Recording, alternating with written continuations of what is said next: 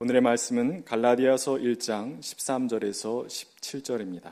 내가 전에 유대교에 있을 적에 한 행위가 어떠했는가를 여러분이 이미 들은 줄 압니다. 나는 하나님의 교회를 몹시 박해하였고 또 아주 없애버리려고 하였습니다. 나는 내 종족 가운데서 나와 나이가 같은 또래의 많은 사람보다 유대교 신앙에 앞서 있었으며 내 조상들의 전통을 지키는 일에도 훨씬 더 열성이었습니다. 그러나 나를 모태로부터 따로 세우시고 은혜로 불러주신 하나님께서 그 아들을 이방 사람에게 전하게 하시려고 그를 나에게 기꺼이 나타내 보이셨습니다. 그때에 나는 사람들과 의논하지 않았고 또 나보다 먼저 사도가 된 사람들을 만나려고 예루살렘으로 올라가지도 않았습니다. 나는 곧바로 아라비아로 갔다가 다마스쿠스로 되돌아갔습니다. 이는 하나님의 말씀입니다. 아멘. 먼저 기도드리고 말씀을 전하겠습니다. 예수님께서 흘리신 피로 우리를 구원하신 그 크신 은혜를 감사드립니다. 또한 그 피값으로 세우신 청파교회를 통해 우리의 삶 속에서 하나님의 사랑을 계속 경험하게 하심을 감사드립니다. 오늘 이 시간 그 은혜와 사랑을 성령님의 역사하심 가운데 체험하게 하여 주시옵소서 예수님의 이름으로 기도합니다. 아멘. 옆에 있는 분들과 한번 인사하시면 좋겠습니다. 이렇게 인사합시다. 당신은 세상에서 가장 귀한 분입니다. 자, 시작. 당신은 세상에서 가장 귀한 분입니다. 아멘. 말씀을 전하기에 앞서서 함께 인사하는 것은 우리가 서로 인사하고 소통하고 하나님과 소통하고 하나님과 대화하고 하나님과 함께 은혜를 받기 위함입니다. 어, 제가 이 인사를 할 때 항상 한 번 더 하자고 그래요. 어, 왜냐하면 어, 이 인사말 가운데 액센트를 주어야 할 부분이 있거든요. 어디에 액센트를 주면 좋을까요? 당신은 세상에서 가장 위한 분입니다. 가장 여기에 액센트를 주어서 한 번만 더 해봅시다. 시작. 당신은 세상에서 가장 귀한 분입니다. 아멘. 왜 귀한 분입니까? 한번 따라해 보시겠어요? 하나님의 자녀이기 때문에. 예배당에 나오기 전까지는 집에서 어떠했던지 이 시간만큼은 하나님의 자녀로 앉아 있는 줄로 압니다. 하나님의 자녀로 예배할 때에 가장 귀한 분들이 모이셔서 예배할 때에 하나님께서 우리의 예배를 받으실 줄로 믿습니다. 오늘 설교 말씀의 주제는 변화입니다. 오늘 갈라디아서 1장의 말씀은 사도 바울의 변화의 사건을 본인이 스스로 설명하고 있는 말씀이에요. 사도 바울의 고백이라 저는 이렇게 이름을 붙여보고 싶은데요. 오늘 사도 바울이 변화되었던 변화의 사건을 스스로 고백하는 고백의 말씀을 통해서 과연 어떠한 변화를 경험했는지 한번 살펴보기를 원합니다. 그러면서 동시에 예수 믿고 지금 교회에 출석한 우리들의 내 자신의 변화는 지금 어디까지 와 있는지 한번 우리의 변화도 함께 생각해 보는 귀한 시간이 되기를 소망합니다. 어, 제가 신학교를 졸업한 지 그래도 꽤 됐는데요. 어, 목회한 지 30년이 조금 지났거든요. 어, 제가 신학교 졸업할 무렵에 접했던 종교 잡지 가운데 그렇지만 주님이라고 하는 기도문이 실려 있었습니다. 기도문의 일부를 잠시 소개하고자 합니다. 주님이 말하라는 대로 말하겠습니다. 그렇지만 주님, 장사할 때는 별도로 하게 해주세요. 주님이 가라는 대로 가겠습니다. 그렇지만 주님, 교회만큼은 매주일 가라고 하지 마세요. 주님이 바치라는 대로 헌금하겠습니다. 그렇지만 주님, 살기 어려운데 체면 유지 정도만 하게 해주세요. 주님이 사랑하라는 대로 사랑하겠습니다. 그렇지만 주님, 당장 지금 하라 하지 마시고 내일로 미루어 주십시오. 어쩌면 오늘 우리들의 모습이 아닐까 싶습니다. 오늘 예수님을 믿는 우리의 모습이 이렇지 않은지 한번 돌아보기를 원합니다. 저는 이 청파 공동체를 무척 어, 사모했고 또 사랑하고 너무 좋아합니다. 어, 이 교회의 역사도 무척 오래됐지요. 아마 어르신들께서는 교회에 출석하신 지 30년 넘으신 분도 계실 겁니다. 아니, 40년 되신 분도 계시겠지요? 또 20년, 10년, 5년, 혹은 지난 한 2, 3년 동안 이 교회에 출석하고 계시는 분들도 계실 줄로 압니다. 그 모든 분들을 향하여 이렇게 한번 물어보고 싶어요. 여러분, 교회에 출석하신 지 이만큼 되었는데 얼마나 바뀌셨습니까? 얼마나 예수 믿고 변화되셨습니까? 로마서 12장 2절 말씀을 보면 이렇게 기록되어져 있습니다. 너희는 이 세대를 본받지 말고 오직 마음을 새롭게 하여 변화를 받아 하나님의 선하시고 기뻐하시고 온전하신 뜻이 무엇인지 분별하도록 하라. 우리는 변화되어야 합니다. 우리가 변해야 하나님의 뜻을 알 수 있다고 로마서의 말씀은 이야기해 주고 있습니다. 우리가 하나님의 뜻대로 살려면 우리 가운데 변화의 사건이 있어야 한다고 하는 것입니다. 오늘 사도 바울의 변화처럼 우리 가운데도 변화의 사건이 있어야 한다고 하는 말씀이지요. 그렇다면 이 변화는 어떻게 우리 가운데 일어날까요? 어떻게 우리 가운데 이 변화가 생겨날까요? 저는 이 변화에 대해서 두 가지의 말씀을 드려보려고 합니다. 그리고 마지막에는 변화의 목적의 말씀을 함께 나눌까 합니다. 첫째, 변화의 출발은 하나님께로부터 시작된다라는 것입니다. 한번 따라해 보시겠어요? 어, 청파 스타일은 아닌데요. 한번 따라해 보시겠어요?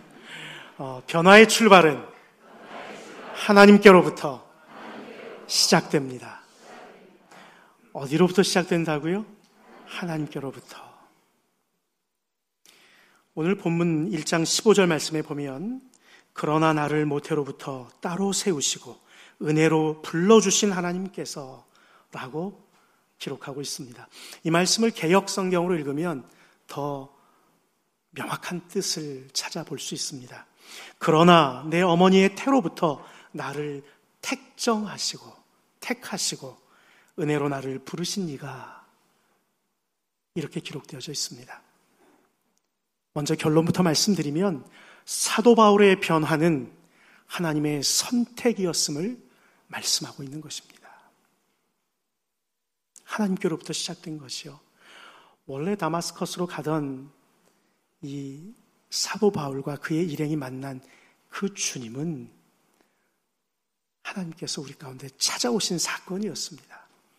사도 바울의 의지도 아니었고 사도 바울의 계획도 아니었고 오히려 사도 바울도 놀라는 그러한 사건이었음을 우리가 기억해야 합니다.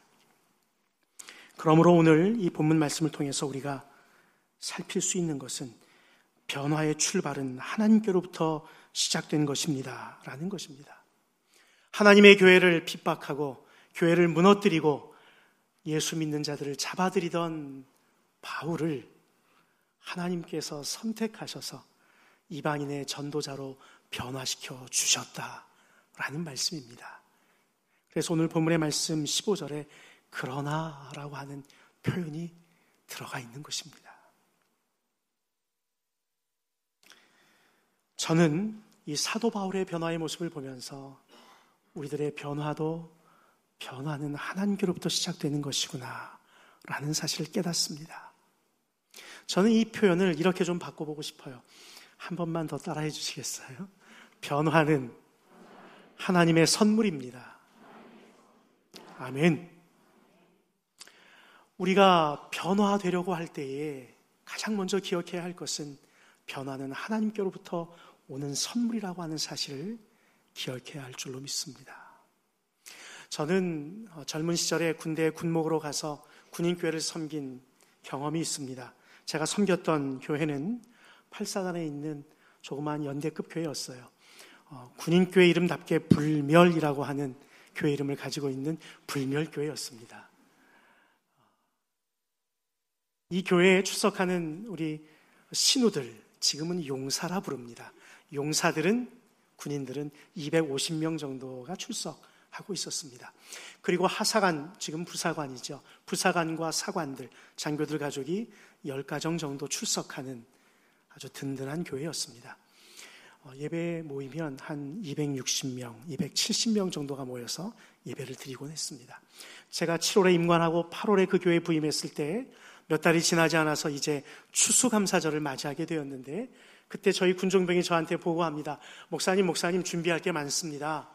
추수감사 주일이 되면 지금 드리는 예배 인원보다 배나 되는 인원이 옵니다. 500명이 모인다는 거예요.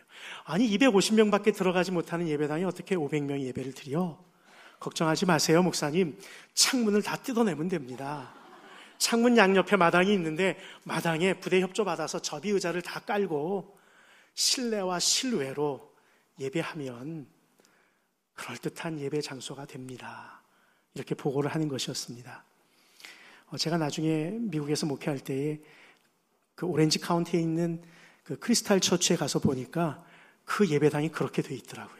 설교 시간에 한쪽 벽면이 열리면서 바깥에 자동차를 타고 오신 분들이 야외에서도 예배를 드리게끔 되어 있었어요. 저는 그 예배를 군목 때 이미 드린 거지요. 그러면서 이렇게 이야기합니다. 예배만 드릴 뿐만 아니라 그날 오신 모든 용사들에게, 신우들에게는 떡국도 대접합니다. 500명분의 떡국을 준비해야 된다는 거예요. 아, 그걸 어떻게 다 준비하지? 이때 우리 군종병이 저한테 우리 교회에 10년째 출석하고 있는 한 집사님을 말씀합니다. 이야기합니다. 그 집사님에게 부탁하시고 말씀하시면 그 집사님이 다 알아서 합니다. 목사님은 걱정할 필요 없습니다. 그런데 어, 정말 그분이 그렇게 하셨어요. 이 시간 바라기는 우리 청파교회에도 그러한 믿음의 일꾼들을 목사님이 마음 놓고 맡길 수 있는 믿음의 일꾼들이 많이 많이 섬기게 되기를 주의 이름으로 축원합니다. 이제 이 집사님의 진두지휘로 500명분의 떡국을 잘 차려서 정말 추수를 감사하는 감사 예배를 잘 드리고 은혜스러운 예배가 마무리되었습니다. 그리고 연말을 맞이했습니다. 그런데 연말이 되고 새해가 되었는데 갑자기 한두 가정이 안 보이기 시작하세요. 우리 군인 가족들 가운데. 제가 알아봤더니 마음에 상처를 입고 나오시지 않는다는 거예요. 누구한테 상처를 입었을까? 예상 밖으로 떡국 500인분을 끌어냈던 이 집사님에게 상처를 받으신 거예요. 어, 왜 상처를 받았을까?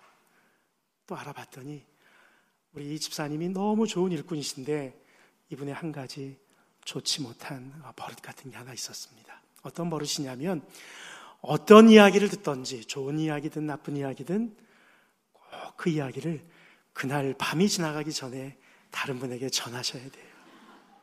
안 그러면 못 사시는 분이에요. 제가 이 집사님을 찾아가서 권면합니다. 집사님이 왜 그러세요? 우리 교회 일꾼이신데 제발 그 말씀하시는 것 좀 조심해 주세요. 우리 집사님 흔쾌한 마음으로 제 권면을 받아주셨습니다. 제가 30대 초반의 젊은 목사였는데 우리 10년 이상 섬기신 교회 중직이시고 임원이신 우리 집사님은 저의 권면을 기쁘게 받아주셨습니다. 목사님, 제가 고치겠습니다. 제가 그렇게 안 할게요. 걱정하지 마세요. 저는 기쁜 마음으로 돌아와서 목회를 계속합니다. 그리고 한 달, 두 달 시간이 흘러갑니다. 그 후에 또 어떤 일이 일어났을까요? 어떻게 됐을까요? 그러나 역시 변하지 않는 집사님의 모습을 보게 됩니다. 제가 또 찾아가요. 또 찾아가서 또 권면합니다. 이때 저에게 기억에 남는 한 가지의 말씀을 우리 집사님 저에게 들려주셨어요. 아주 개면쩍어 하면서 저한테 웃으며 말씀합니다. 목사님, 저도 알아요. 근데 잘 안 돼요. 안 바뀌어요. 제가 첫 담임 목회를 하면서 그 순간에 깨닫게 된 것입니다. 아, 내가 변하는 거, 바뀌는 거, 뭔가 다른 모습으로 바뀌어지는 거, 내 의지로, 내 마음으로, 내 계획으로 되는 게 아니구나. 그때부터 저는 변하는 하나님의 도심이 있어야 된다고 믿게 되었습니다. 오늘 사도 바울의 고백도 그렇지 않습니까? 내가 교회를 핍박하던 자였지만 하나님께서 나를 택해 주심으로 나를 택하여 주심으로 내가 이방인의 사도로 이방인의 전도자로 변화되었습니다. 라고 말씀하고 있잖아요. 여러분, 변화는 하나님께로부터 오는 선물입니다. 그 선물을 사모하게 되시기를 주의 이름으로 축원합니다. 그런데 변화는요.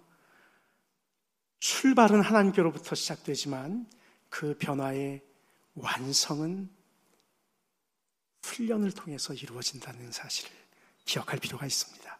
한 번만 더 따라해 주시겠어요? 변화의 완성은 훈련을 통해서 이루어집니다. 본문 1장 17절 말씀을 보면 개혁 성경으로 봅니다. 또 나보다 먼저 사도된 자들을 만나려고 예루살렘으로 가지 아니하고 오직 아라비아로 갔다가 다시 담에색으로 돌아갔노라. 오늘 이 본문의 말씀에 보면 변화를 경험한 하나님을 만난 사도 바울이 바로 이방을 향하여 전도자로 나선 것이 아니라 아라비아 광야로 나아갔음을 이야기해 주고 있습니다. 여기서 아라비아는 광야를 뜻합니다. 여러분, 광야는 성경에서 훈련의 장소입니다. 이스라엘 백성이 출애굽하고 가나안 땅에 들어가기까지 광야에서 훈련 받았습니다. 훈련 받은 후에야 가나안 땅에 들어갈 수 있었지요. 예수님께서도 그의 공생애를 시작하기에 앞서서 광야에서 40일 동안 훈련 받으시고 기도하신 후에 사탄의 시험을 이기시고 공생애를 시작하지 않았습니까? 여러분 광야는 훈련의 장소입니다. 사도 바울도 바로 이러한 광야의 훈련의 기간을 가졌다고 하는 것입니다. 오늘 본문에 보면 아라비아로 갔다가 담에색으로 돌아갔노라. 그 모든 기간을 합치면 예루살렘으로 올라가 개바라 불리우는 베드로를 만나기 전까지 3년 동안의 기간이 있었음을 알 수 있습니다. 어떻게 보면 사도 바울은 3년이라고 하는 긴 세월을 훈련의 시간으로 삼았음을 알 수 있는 것입니다. 여러분, 사도 바울이 광야의 변화의 훈련의 기간을 거쳤다면 우리들도 변화의 기간을, 훈련의 기간을 거쳐야 되지 않을까요? 여러분, 훈련이라고 한다는 이 표현을 저는 다른 말로 습관을 들인다, 이렇게 표현해 보고 싶습니다. 훈련은 습관을 세우는 것입니다. 그렇다면 어떠한 습관을 세워야 될까요? 우리가 신앙생활 하면서 세 가지 정도의 습관을 함께 세워야 될 줄로 압니다. 첫째는 관계를 드리는 습관입니다. 두 번째는 시간을 드리는 습관입니다. 세 번째는 물질을 드리는 습관입니다.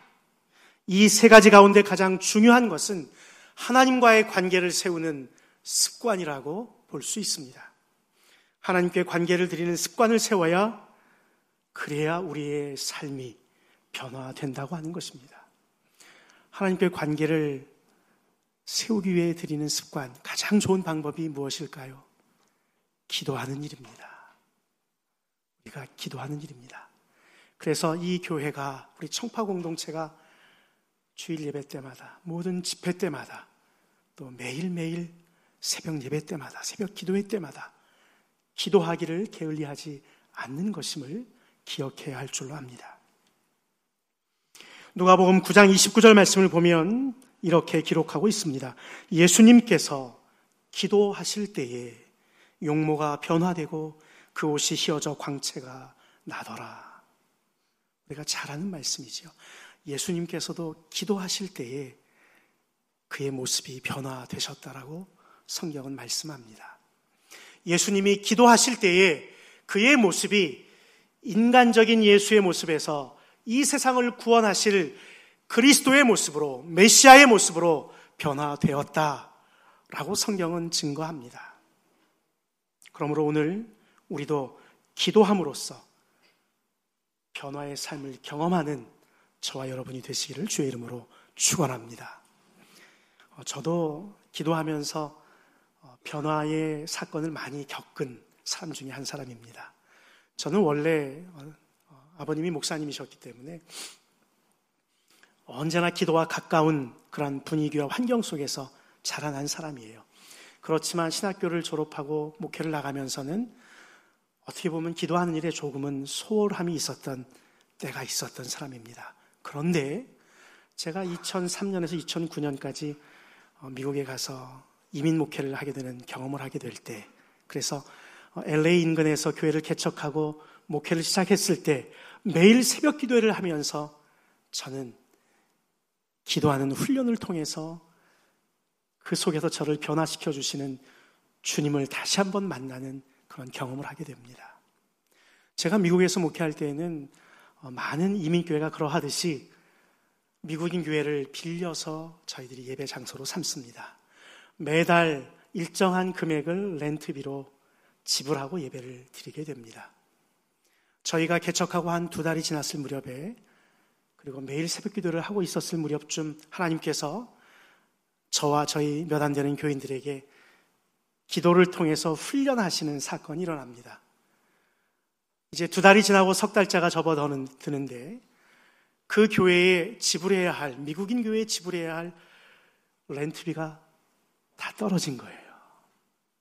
그때 저와 우리 교인들은 열심히 기도하기 시작했습니다. 하나님, 이제 한 달 뒤면 저희가 이 교회를 사용할 수 있는 그런 렌트비가 없습니다. 하나님, 어쩌면 좋습니까?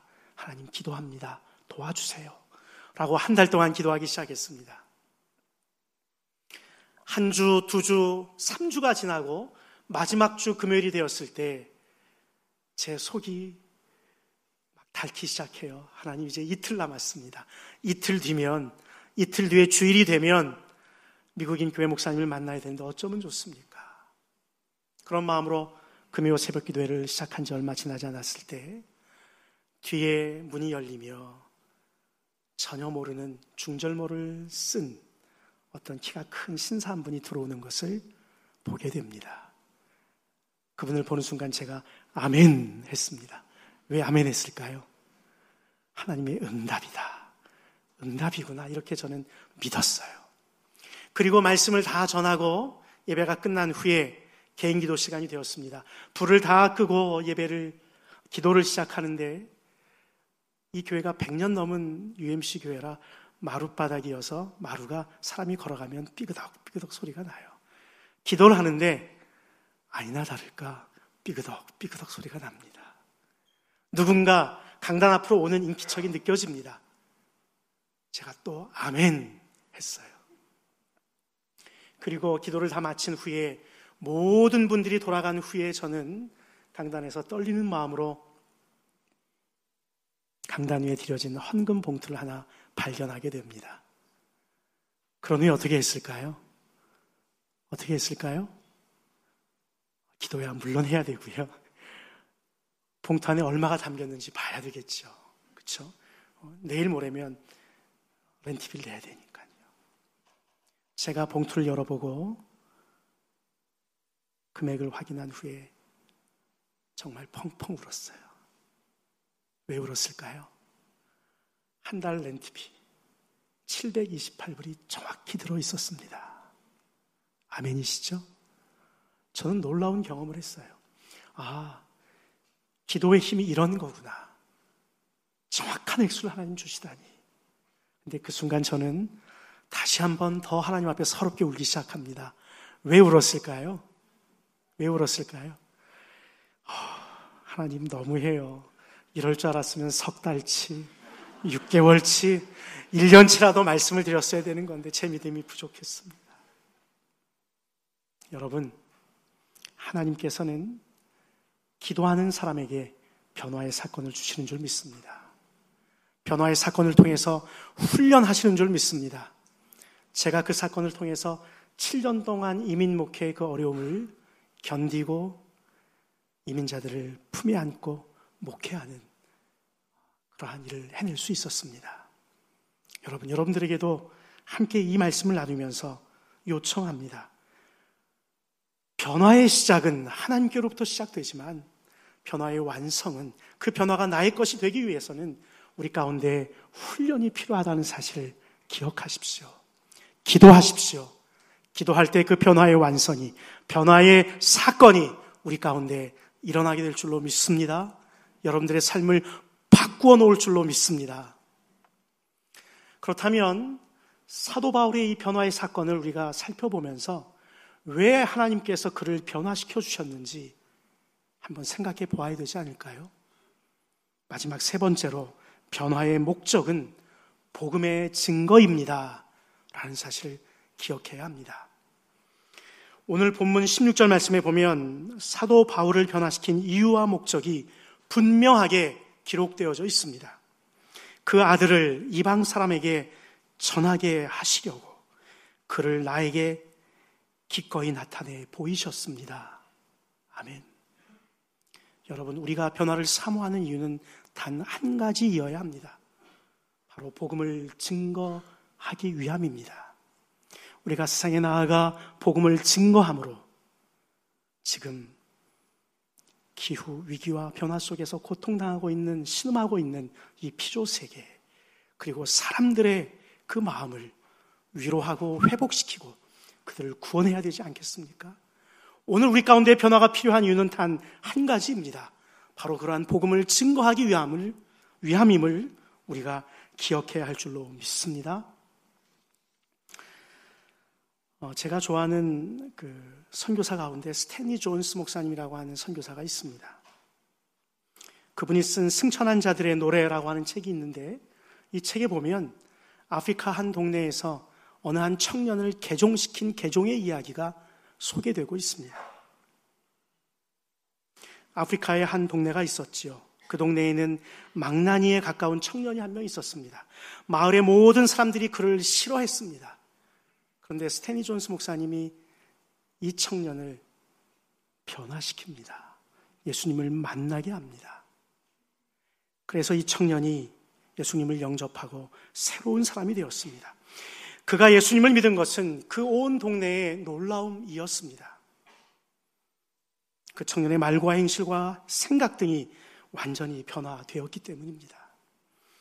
이때 스테니 존스 목사님은 그 청년에게 새로운 이름을 지어주십니다. 그 이름이 바로 영어 이름으로 after라고 하는 이름이에요. 그가 예수를 만나고 변화되었다라는 뜻의, 뜻의 말씀입니다. 여러분, 오늘 우리도 그러한 after라고 하는 이름의 성도가 되어 보시지 않으시렵니까? 한번 옆에 분에게 이렇게 해보시겠어요? after 김 집사님. 한번 해보세요. after 김 집사님. after 박 권사님. 여러분, 변화를 사모하는 사모의 시간이 되기를 소망합니다. 그래서 주님을 만나고 변화되는 삶을 삽시다. 하나님 앞에 훈련받고 기도하고 기도하는 순간순간을 통해서 우리를 변화시키는 주님을 만나봅시다. 그래서 너무 좋은 이 청파 공동체가 주님께 더욱 사랑받는 교회로 이 세상 가운데 더욱 모범이 되는 교회로 복음을 증거하는 교회로 거듭나게 되시기를 주의 이름으로 축원합니다. 아멘. 주신 말씀 가지고 거듭의 기도를 드립니다. 변화의 출발은 하나님으로부터 시작됩니다. 변화는 하나님의 선물입니다. 그 선물을 기대하십시오. 변화는 훈련을 통해 완성됩니다. 기도의 습관을 세우며 훈련하는 일에 게을리하지 마십시오. 변화의 목적은 복음의 증거입니다. 우리의 삶과 교회의 목적이 복음 증거에 있음을 깨닫는 시간이 되시기를 기도합니다. 예수님의 이름으로 기도합니다. 아멘.